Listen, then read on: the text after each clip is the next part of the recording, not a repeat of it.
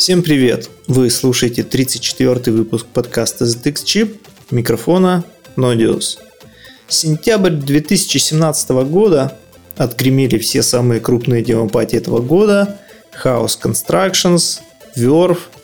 А, эти пати подарили нам пачку совершенно чумовых треков, а также совершенно неожиданное, а на самом деле с нетерпением ожидаемое появление на музыкальной сцене спектрума одного из крутейших музыкантов Fatal Snipe. Да и не похоже это просто на появление. Я бы даже сказал, что Fatal Snipe ворвался прямиком на пьедестал и совершенно справедливо там укрепился. А его трек Fight for the Light занял второе место в конкурсе Y музыки на House Constructions.